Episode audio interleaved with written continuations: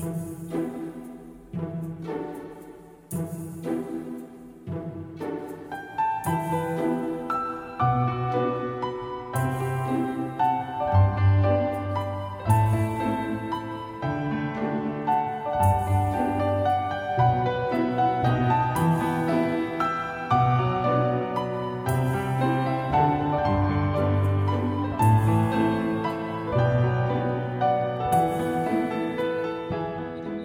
大家好，我是川，欢迎收听本期的《漫谈日本》。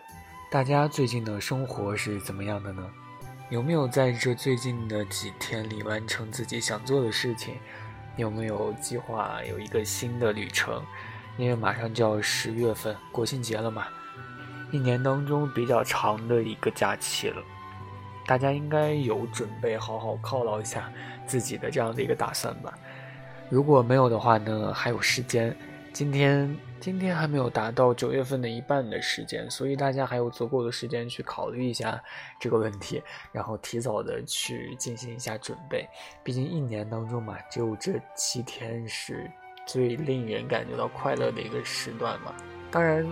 我说的也就是一般人的情况了，相信还有很多的听众是处于非常非常苦逼的状态。毕竟苏打我呢，就是非常的苦逼。啊，然后对于这种假期呢，其实也没有很强的一个感觉。那在本期节目开始之前呢，首先非常感谢本周的呃前三位的这个幸运的小听众啊，亲密的小耳朵。那第一位呢是 ZY，第二位呢是寻常放荡，第三位呢是 Congra。好，非常感谢这三位小听众能够坚持收听我的节目，非常非常感谢。那。我有一位听众呢，他有问过我一个问题，他的本人的一个情况呢，就是他会在今年的呃月底会入职日本的一个公司，然后进入这个公司之后呢，他被 HR 呢问到了自己的一个职业规划是什么啊？他一提到这个问题，他对于本人自己的一个理解。他很迷茫，就是说，说实话，非常非常的懵。所以呢，他其实自己也并不是有一个要一直待在日本的一个打算，他也不清楚，就是说究竟未来会有一个怎样的一个结局，对吧？所以呢，他很想知道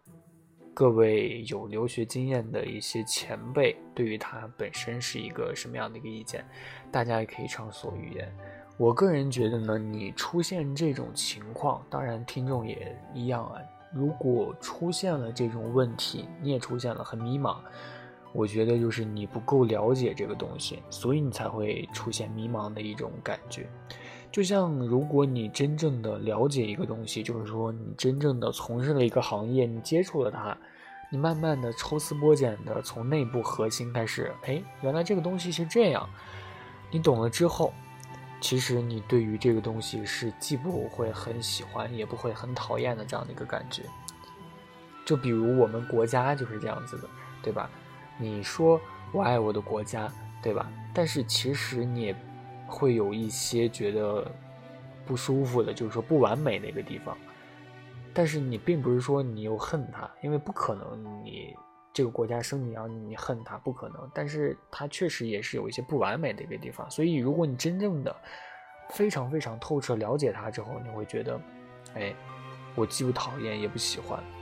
当然，日本也是一样子的，就是如果你真正的在这个国家生活过，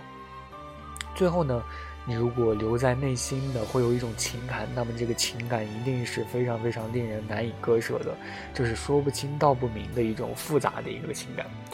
刚刚也说了，就是这个世界上没有绝对完美的这样的一个东西嘛。如果有，那就是你不够了解，因为日本呢，在很多人啊，或者说很多喜欢他的人的眼里面呢，他就是这样子的，因为。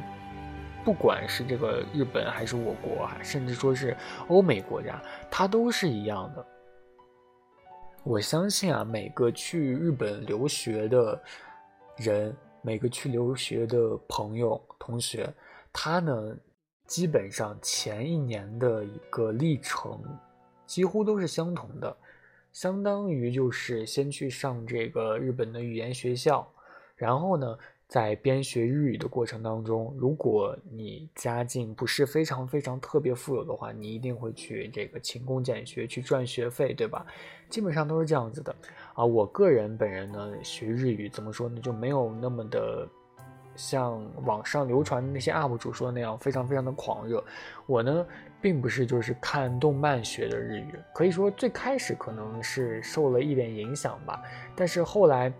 还是倾向于看一些日剧这样子，然后，但是并不是说学习日语的一个方法就是通过这些去看，对吧？当时学日语可能也仅仅就是因为想学一个东西，然后后来呢，就是因为受到了这个某些人的一些影响，然后呢，开始逐渐的去学习。然后我其实目前真的非常很。羡慕就是我当时的那个学习状态，现在已经找不回来了。就当时真的就是为了学习一个东西，就是会每天整天去研究它，啊，怎样能够真正的记住一个东西。所以我觉得我当时真的是很，就是下定决心的时候，感觉我还是挺强的。然后。我呢，个人比较喜欢文学吧，就是在大学的时候可能会看一些小说啊，看了很多日本有名的作家，比如说这个东野圭吾啊，还有这个村上春树啊，对吧？啊，这都是非常非常有名的。尤其还有一些什么推理类的那种小说啊，我真的看的特别特别的多。然后那个时候虽然看的并不是原版，但是已经。就是说，这个翻译过来的这个书的这个文体，就是这个作者的文体呢，还是能够逐渐了解的。哎，我真的发现，就是说读书还是蛮有用的，就是这个语法啊，或者说怎样，这种语感还是能够陪练出一些东西的。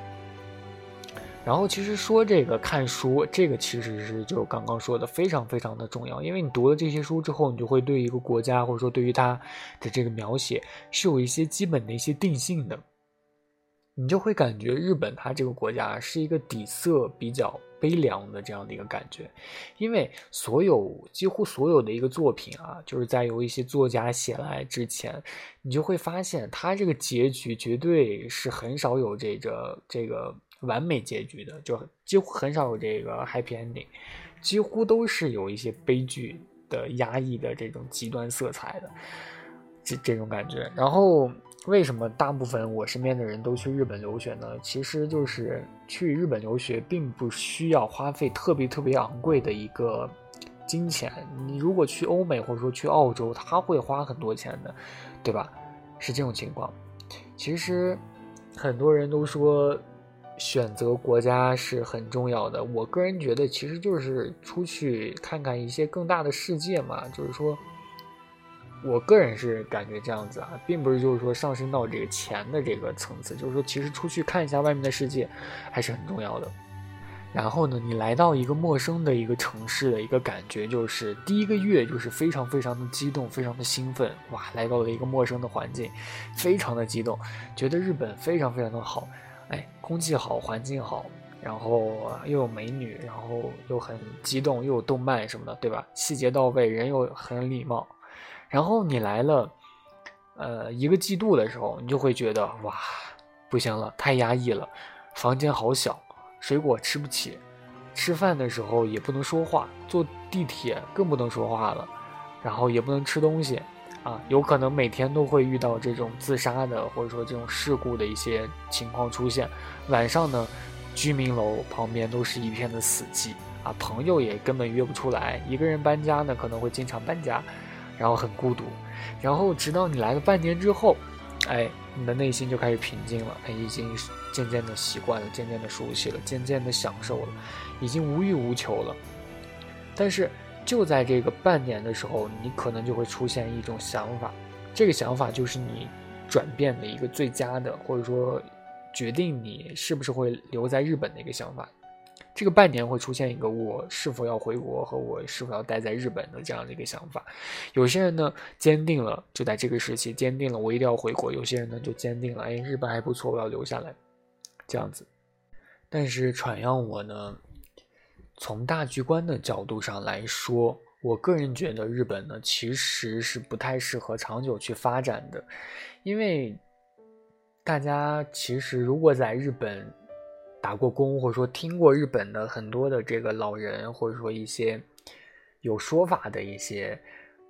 这个群众，他们呢会经常啊，在这个晚上吃饭的时候，或者说在一些烧烤，就是说下班了之后会聊一些很多的东西，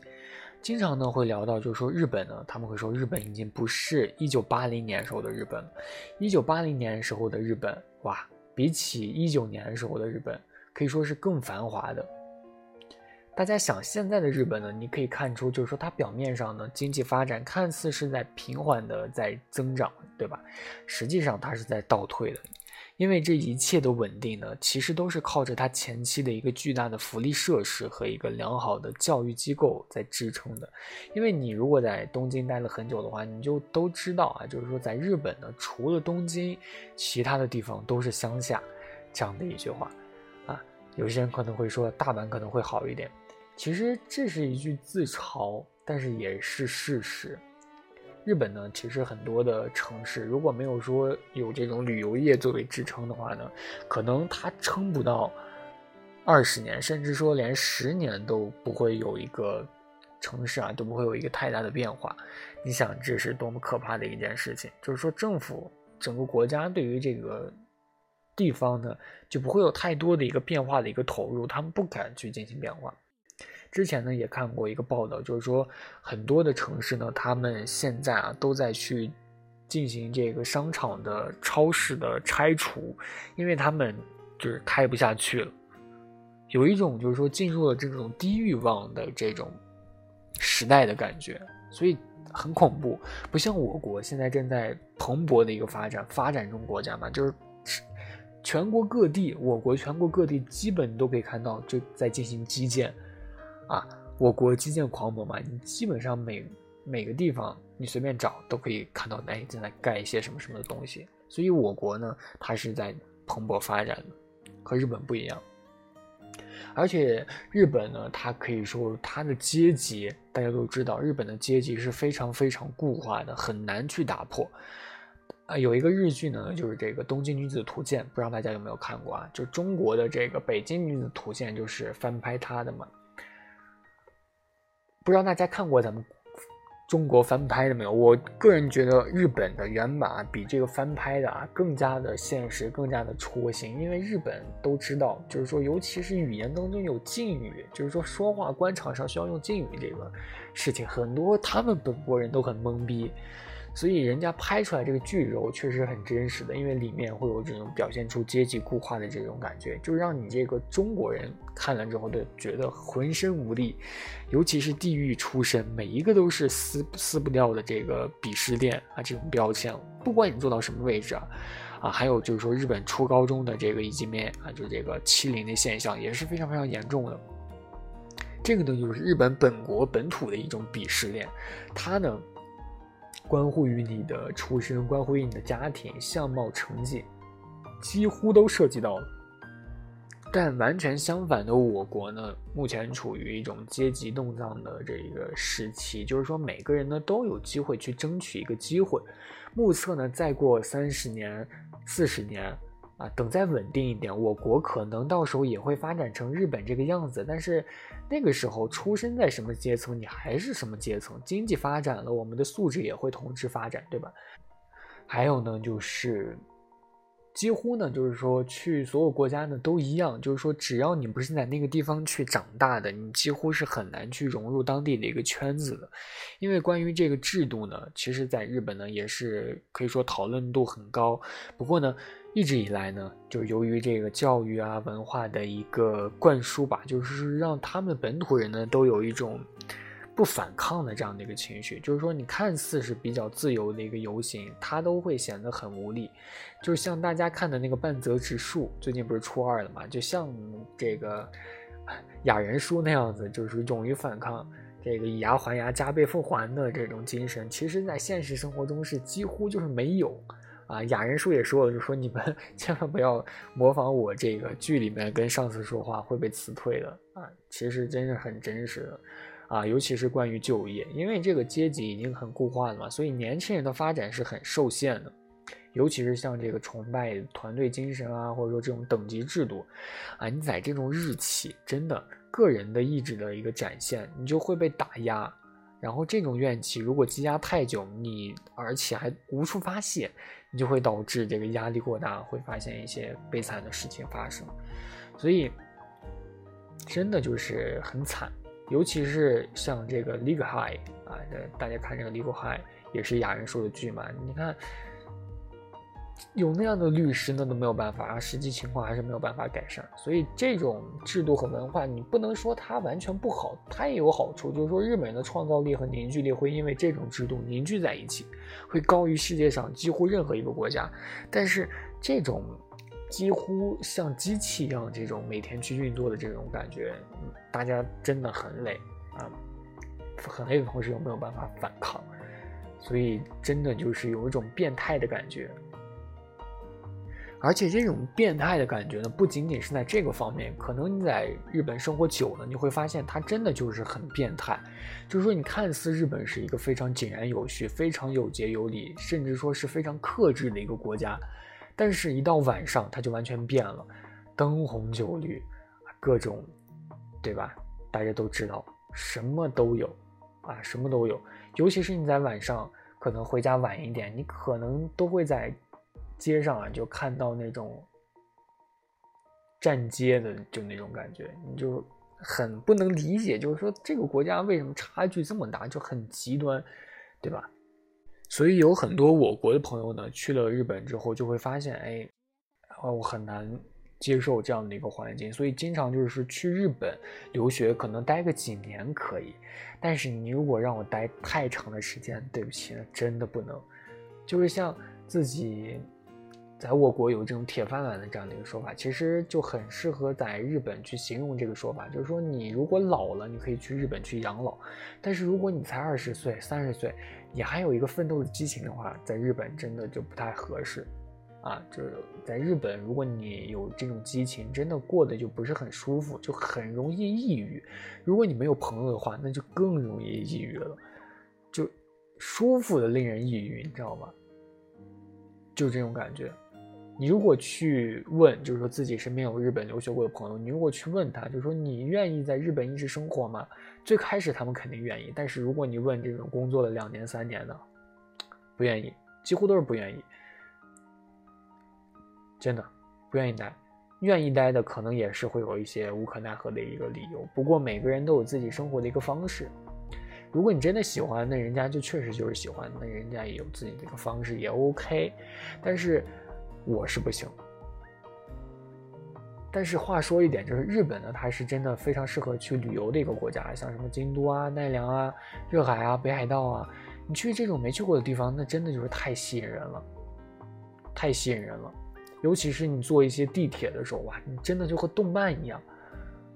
尤其是去奈良的那一段地铁啊，就是从从可能从京都坐地铁去奈良的那一段地铁，你看着窗外那种日式庄园、村庄。稻田，哇，那真的就是动漫当中的场场景，实在是太享受了。有的时候日本真实的景色啊，真的就是比宫崎骏画的还要看。但是真实的日本也确实是很残酷的。我不知道国外就是其他的国家，欧美国家是怎么样子的，但是